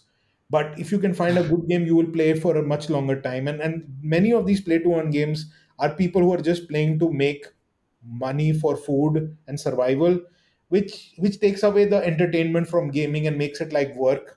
And it's kind of like kind of weird in my head. So I kind of want to build something so that I can find interesting games. And then we will then work on fungible art, and fungible art would be like all the artists kind of art compiled together. And I think this is a problem I'm trying to solve for myself, trying spending so much time here. Like if there was a place where I can, whether it's on Foundation, whether it's on OpenSea, whether it's on Tezos, whatever, right? Like people should be able to talk about that art, and there has to be a place where I can maintain that, rather than an artist posting fifteen times on Twitter, getting ten good comments here, ten good comments there, not being able to compile anything. So I kind of feel that I want to make this a much easier system for the artists to be able to share their information and even, you know, people to talk about that particular art. And I, and I kind of want to, and I'm pretty excited to work on that as well. Uh, besides that, like uh, a bunch of other things which are future plans that we're working on, which are as exciting but yet very time consuming as well. So yeah, that's there is a lot at my end. We launched Altcoin Buzz Labs, which is like a which is like a incubation arm where we're trying to help projects really to navigate the Web three space, like problems that are existing in it, and, and they coming from Web two world, they can easily kind of figure out a bunch of issues before they start making the same mistakes that people have been making for the last couple of years, if not more. Um, so the lab side, we're working with like a few projects a year, but but really trying to be working with people who who have the product sorted out. So we help with a bit of legal side, a bit of regulation, a bit of compliance, a bit of, you know, uh, marketing strategy, like how to build communities organically and how to kind of, you know, talk about the product in the right manner, like all that jazz. And yeah, it's it's pretty exciting as well. That's very interesting. I would love to see that uh, when it comes out. So I've seen, to ask you further, you have tweeted some amazing tweets uh, in this uh, downturn and the interesting times we are in right now. So what are your comments on this uh, bear market, or what is happening these days? Yeah, so because one of the features of the crypto space is liquidity, right? Like anybody can enter, right? Like it doesn't, it's not like you need to have a license to be trading anywhere in crypto. It's just, it's just everywhere, right? So uh, that brings in a lot of like extra pumps, and that's why we see that kind of volatility. And volatility itself is a feature of this space. Uh, for me, like I don't trade, I don't, I, I buy the dips, and if I think it's a little extended, I take some profits. Like I keep my money in B T C and E T H quite a bit, and you know, like that's it. I don't mess around with it. But of course, I have enough reserves to survive the company and myself for a couple of years, right? Like in in in cash as well. Like, um, but but how do I see it? I think I think we are not going to be pumping anywhere over all-time highs anytime soon, and and and we shouldn't, right? Like a lot of people who don't understand what's happening in the space, who aren't ready for the next few months, have put in a lot more money than they they should have, and and and they always get into trouble. And I've seen this so many times. And also, if you look at the chart, right, like the easiest way is look at how the charts are going, right? You've never see a chart where it's like down now and it just goes back to all-time high within six months. No, it's it's gonna take its time. It, we will we will have ups and downs and. And yeah, so don't waste time looking at the market, frankly, like do something. You know, I was, as you're talking, Altcoin Buzz, I would really like to see videos that will help onboard non-crypto natives. I'm sure you'll have a couple of them. But when I go and talk to people around, they want some videos, or they have so many questions and doubts of why should you get into N F T? What is N F T? Or how to get into blockchain? Many of them didn't come because they thought crypto is just speculative. But with N F Ts, uh, there is something to own. There is somebody to support. So it'll, it'll be really awesome if uh, Altcoin, we'll see more videos or series of videos to onboard non-crypto natives. So I've also started that uh, with whatever I can say or whatever I have, how much ever I know. Uh, first video was I, ge- I had given giveaways to people who have bought my brother's book. It was an N F T. And people I met in, met in real life in, in Namaste N F T in Bangalore, I had given out them some N F Ts. So those people who still haven't had their first N F Ts, I made a video for them. Yeah. This is how you have to make your wallet. This is where you'll get to see your uh, N F T in OpenSea. Yeah. This is your seed phrase. This is important. This is how you should keep. And all these things, all that thing about yeah. a brief about why, why, why it is and what how to do that. Yeah. So that next video, which I'm planning to make, is about why, what is N F Ts? Uh, I mean, I got in the same comments from people who, uh, from non-natives, that what is N F Ts and how to get into it. So people, a media company like yours, which is already into it, it'll be really a great uh, thing for the whole N F T space or community if uh, there is a dedicated channel answering all the questions in an easy way. Uh, from all the perspectives in one place for the non-crypto natives. Yeah. What So one of the theses that, like, our brand thesis is fairly simple, right? Like, and this will go across products, whether it's AltcoinBuzz or Fungible, which is our goal is for people who want to get into crypto to make it easy for them to actually getting into crypto, right? Like that's that's the gap that we fill, right? So, and everything we do in terms of news, information, we do make it as simple as possible, right? Uh, but the questions that you're asking become a little more niche, right? Like from N F T side, like I've been literally giving away N F Ts for free since two thousand eighteen. Like the first time I gave it to my community, they were like, "What the fuck is this shit? Like, what do I do with an N F T?" Right? And uh, I remember I did a talk in Singapore for this Indian Women's Association, and they were like, uh, you know, like uh, like tell us about crypto, and I'm like, just buy Bitcoin and do nothing. Like Bitcoin is like eight thousand dollars or six thousand dollars at that time. I'm like, just do nothing, don't trade. Like, because there was somebody who else who had come and spoken to them, and they're like, you should trade it. And this is, I said, don't do anything. Like, you don't need to play around with this. This is an asset you just keep, and it will give you res- like results, right? Like, you don't need to do anything with this money. And and I've realized if people want information, like they can always tweet out and like message me on Twitter or whatever. And we're on the AltcoinBuzz chat on Telegram all the time. Like whatever, if somebody has some interesting questions, willing to answer them. We do put out content, uh, but it's it's very like information based. We don't make education based stuff yet. Is also because it doesn't do so well. Like that content doesn't have a big market unless somebody gets a group together that is keen on doing it. But educational content doesn't have much of a market in Mhm. general, right? Like people just want actionable content. We're trying to change that. So from our side, we try to change things and make it more like long term, like give people information that gives them to believe in things long term. But like really, like even the long term in my eyes is super short term as well, right? Like six months seems like long term to people, but six months nothing. Like I don't have a six month plan. I have a two year plan and I have a five year plan. Like I, so, uh, if there are people who want to ask questions, we, we can work on putting something together between you and me. They can ask you the questions and we can discuss it amongst ourselves, and you can put it out there, or we can collectively talk on it. We keep it as efficient as possible. And then, yeah, whatever you want, man. Awesome, that would be great. So uh, what kind of content to the viewers here? What uh, informative, as in what what's happening now, what are the other platforms, or what kind of information do you all cover? So we cover like all the news updates. We do price analysis, trading analysis, kind of where the price would be heading in the short term, long term, medium term, like whatever. Uh, we look at like updates, like what projects are doing something interesting, which are continuing to do stuff even in the bear market. Uh, we look at like focus on interviews. Like I, I speak with people about interesting things that are happening every once in a while. Like I haven't done too many podcasts this year, but we'll get back to that.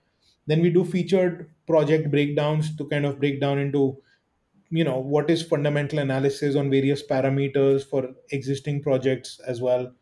Um, and uh, yeah, like it's it's fairly simple, and and we've been doing it for a while. We've posted three thousand videos so far. Uh, three thousand. Wow. Yeah, and uh, I think way more. I think thirty-one hundred now, and and uh, yeah, we've got like thirty-one million plus views on the channel already. It's good. It's good. It's we learned so much from it. Other question, um, in this bear market, people are withdrawing into more into fiat directly, or have you seen that uh, funds from Bitcoin go to stable coins, and how are those stable coins working? So, uh, market cap of stablecoin seems to be going down a bit. Like we've been seeing Tether market cap reducing by a billion dollars a day for the last few days. Um, and uh, I think a lot of it should go into B T C itself or E T H as well. Like, but this is bound to happen. in in sort of the medium term, I feel that not too much Tether will be printed and people will be cashing out quite a bit, because a lot of Tether was printed uh, in the last six months, like a crazy amount. and people will take losses and leave. And that's the thing with in, institutional investors, right? They're not hodlers like us. For them, the last thing in their portfolio is the first thing out. The last thing which has most liquidity and can be sold most easily is the first thing out. The riskiest asset that they have in their portfolio is the first thing out. So there is a lot of reasons why they added B T C, but there are a lot of reasons why institutions will not keep B T C for this down market at this moment, because they would want to save their assets like land, gold, bonds, et cetera a little more, right? So I feel like we will have a bit of liquidity crunch, like not, not like crazy amount, but just a bit of Tether and U S D C leaving the space, uh, kind of volumes reducing over the last next few months. But But yeah, let's see. Like there is a E T F, a Bitcoin short E T F, which was announced today, and it's crazy. Like you can sell B T C now as an institution without without buying B T C. So that means you can benefit from B T C price going down. It's quite interesting. So shorting, they yeah. can basically short uh, B T C. Yeah, it was so, approved. It was approved for New York Stock Exchange. Wow, when did today? In a couple of days? Yeah, I saw it today. Today. Awesome. Uh, okay, so it can go more down with that. All bears shorting B T C. It's fine. So, we we we short squeezed A M C. We'll short squeeze B T C, man. Like, come on. I don't know. I don't know what will happen, but I I'm not selling. Like for me, it's simple, right? Like Bitcoin, Ethereum, whatever. Like we rise with it. Like whatever I've done, whatever sort of success I've had is because of Bitcoin and crypto. If it goes down, I go down with it. Like, who? I don't fear this shit. The technology is so good that I, I'm not going to go. I, there was a question about how, are you still hanging in? I was like, absolutely. Yeah. I have, I have burnt all my bridges. There's no going back. I am just into this and forward from here. Yeah. Because the technology itself is so awesome, it is solving so many problems. I have more faith in the technology than whatever the price is.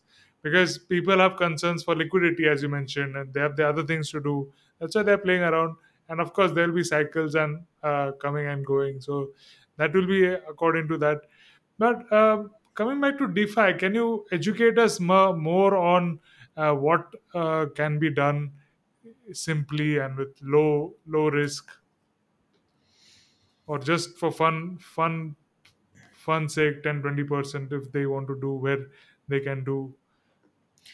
So how DeFi works and how it is different from CeFi is that it makes a system where you are trusting a party and makes it a trustless system. Like that's what DeFi does. That means when you're trading against somebody on Uniswap, you're trading directly with them and there is no Binance or Coinbase or Crypto dot com or Huobi or O K E X that has custody of your assets, right? Like it's one is to one change from a trustless environment, and that's why the fees are higher, and that's why the way the system works is a bit slow as well right now because it's on E T H, whatever, right? Like it's just not as efficient as doing four hundred thousand transactions a second that many of these servers of these big exchanges can handle. Now, now. What DeFi does is that you can do is participate in protocols by lending, borrowing, by, you know, putting your assets for staking and earning more of the same asset as well. Um, how it worked in sort of Luna was you could stake in Luna and take out U S T and kind of have a stable asset around a appreciating asset at the initial stages and stuff, right? What what I would say again is like I told you this six months ago when you asked me the same question or four months ago is like, you know, how do I earn passive income? And I was like, you can just put it on whatever, right? It could be Celsius Network or Crypto dot com or Nexo or whatever, which are centralized and kind of earn, you know, money back. But I warned you very carefully, like seriously, that don't do it. Like I don't do most of it. You shouldn't do it either. But these are the ways. And look what's happened with Celsius now. You can't withdraw money. Maybe you will be able to withdraw it later on. But these are things that, you know, you can try. There are many options. Staking is one.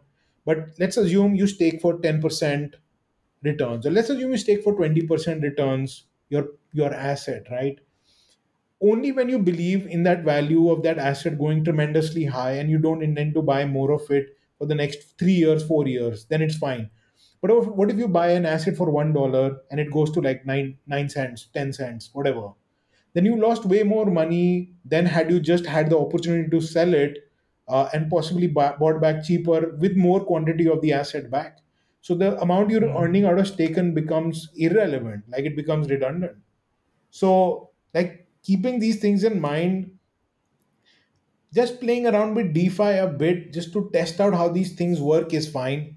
Uh, there are many things to do, but then you should either do it if you have a lot of money or if you're just learning and testing things out is what I would say. Because if you want to play around with one hundred, two hundred bucks, whatever, like you'll end up paying more in fees and get nothing out of it. So cost of education is whatever you're willing to pay, in my opinion. Like some people like me, me pay a very high cost of education and then we just focus on buying and selling. And we think that, you know, our work and just hodling is far more important. And then, of course, like there are many people in the team that we have who are doing a lot of passive income, staking, doing multiple things. But we have like that, if you go to the playlist on YouTube or the tutorial segment on our website, you will be able to see a lot of means by which you can do staking, lending, borrowing, using a decentralized exchange, et cetera, et cetera. Okay. So coming to more upbeat question, what you were into music, so tell us a bit more about that, and are you still creating music, or how how do you do it? uh, I don't know how you found that out, man. I have my resources. So I, I I was I was like, again, like with with art as well, like I try to do like I do some sculpting every once in a while. I paint on my Uh, like my iPad every once in a while, but I'm shit, right? Like the music thing was just like, I like to understand because, you know, you appreciate art or music or whatever. Like even I try cooking as well, but you, you kind of appreciate those things when you kind of try it out on your own. Uh, and I, and I love, and I started my career in the music business, right? Like I had a three sixty degree with music for independent artists back in India, uh, back in like two thousand six, two thousand seven, where we were trying to, you know, record, have a record label, have a recording studio, have events and stuff. We were publishing, you know, news and updates. We were having a podcast. We were doing merchandising. We had an e-commerce store, you know, like nobody cared about wow. e-commerce stores back then and stuff. So it was, for me, it was like, okay, man, like internet has come and this opens opportunities for me to start a label or do something crazy that, you know, makes easy for artists to do. And, uh, I loved that time there, but then that industry just didn't have money. I wasn't an experienced businessman. I mean, I, I was a lawyer, so I didn't really know how to do business. I was just doing these things because I was so passionate about them. But then I quit everything and I was like, I want to do a job and understand how business really works. So I spent like four years doing that. And then I was like, let's, let's find out an industry where there is money, there is art, there is fun, and I'm passionate about. And then started looking at A R, V R, A I, three D printing, and of course, cryptocurrency. And then when demonetization happened in two thousand sixteen, I was like, well, I'm going to possibly just focus on cryptocurrency, something that I didn't understand at all back then. So um, that's been sort of my journey in a nutshell. I, I, I've loved it. Like, I think it's been a lot of fun. Awesome. What is your favorite food? I'm a vegan, so like tasty vegan food all over the world is something I've enjoyed. These days I'm enjoying this really nice vegetarian slash vegan Korean restaurant that, that I have not so far away from my place uh, called Boneless Kitchen. It's just fantastic. uh, it's a bit of an acquired taste for me. I didn't like Korean food like at least three years ago, and before that, I just would cannot couldn't stand it, but it's a new taste. I'm enjoying that quite a bit. Um, mm-hmm. I like uh, I like a bit of vegan fusion food wherever I can find it. Um, then, like I think some of the best vegan food I had when I was traveling in the U S. Uh, I think like L A has some fantastic vegan food. Switzerland, not so much. Everything has butter and cheese. Um, yeah, what's my favorite food in general? Like, Chola Bhatura is vegan enough, man. Okay. What's on your bucket list? Well, um, I don't know. Like, right now, it's just my five-year roadmap that I need to complete about things that I'm working on right now and building. Um, so that that's it. Like, in terms of bucket list, doing something crazy, maybe see Aurora Borealis once. Like, I've been to Norway, but I've never seen the Northern Lights. So seeing that would be cool. I think. Um, I think. I don't know. Like, that's that. That could be it. What are your views on uh, N F T N Y C, which is happening, which I started have today? no clue what's happening, man. Like, I'm not following that at all. Like, I have, like this. See, the thing is that my journey with the N F T side is so exciting for me. It doesn't involve anyone. Like, it's just, it's just my thing. And I think uh, I, I try to not get too much into art and like the commercial and the pop side of it initially, at least, uh, because it it messes up with your mind. And I'm loving my journey, so I'm kind of like trying not to get too many ideas from too many people, uh, just so that I can, yeah, have my own thing, right? Like, so I'm not following what's happening. A lot of my friends have gone there, and uh, but they they're doing business there most likely. Um, yeah, I I have no clue. I just saw the the the people, you know, kind of saying bil- like N F Ts are the devil, and Ah, there was that that thing that came out. There was a good meme. This is the example of when you buy the tops. yeah, I don't think those guys bought anything. I I don't even know what they were doing with those ugly ass banners, man. I, I've no Yeah, clue. Like, it's what what's happening there? Like, do you have any context to that? I, I don't have any. so I think N F T N Y C is the place for the people in N F Ts to be, because just for the sheer goodwill it has, many people or recognized people are coming there to the event. There are No, no, several no, speakers. no, There no. I don't care about. N- I know what N F T N Y C is. Most people would know that. I'm talking about the reason why people are rebelling against. Uh, ah, why people are rebelling. yeah, I still have to figure that out. But from the yeah, boards, it was like, listen to Bill Gates, and uh, N F Ts is uh, is against Christ and non uh, non Christian thing and thing like that. So I I didn't I couldn't figure out the reason for how that this can be so strongly opposed some some particular religion. yeah. Let me I let me pull out that meme. I'll uh, check that out. Yeah, I, I I saw a bunch of them, but like I, I want to know, get to know more context, because like it's always interesting to see people's perspective, but that none of those people seem to care about either N F Ts or whatever. Like they they they just I I don't know. Like I, I have zero context into what instigated this sort of movement, and uh, maybe do you think they supported another blockchain or what was it? Right, like. They might have got rugged in a N F T uh, rug pool. That's the uh, biggest thing that I think, Right. Well, yes. because that's why they are targeting N F T, no, not cryp- blockchain or crypto. So Yeah. Okay, man. I think this was great speaking with you. I'm gonna yes, go now. have But good rest. yeah, awesome speaking with you again, man. Thank you so much for having. I hope this recording goes through and no issues. Thanks for tuning in. Connect with me on Twitter and Instagram to get updates on the new shows and to participate on live recordings. All links are mentioned in the show notes. We will be back next week with another fantastic episode.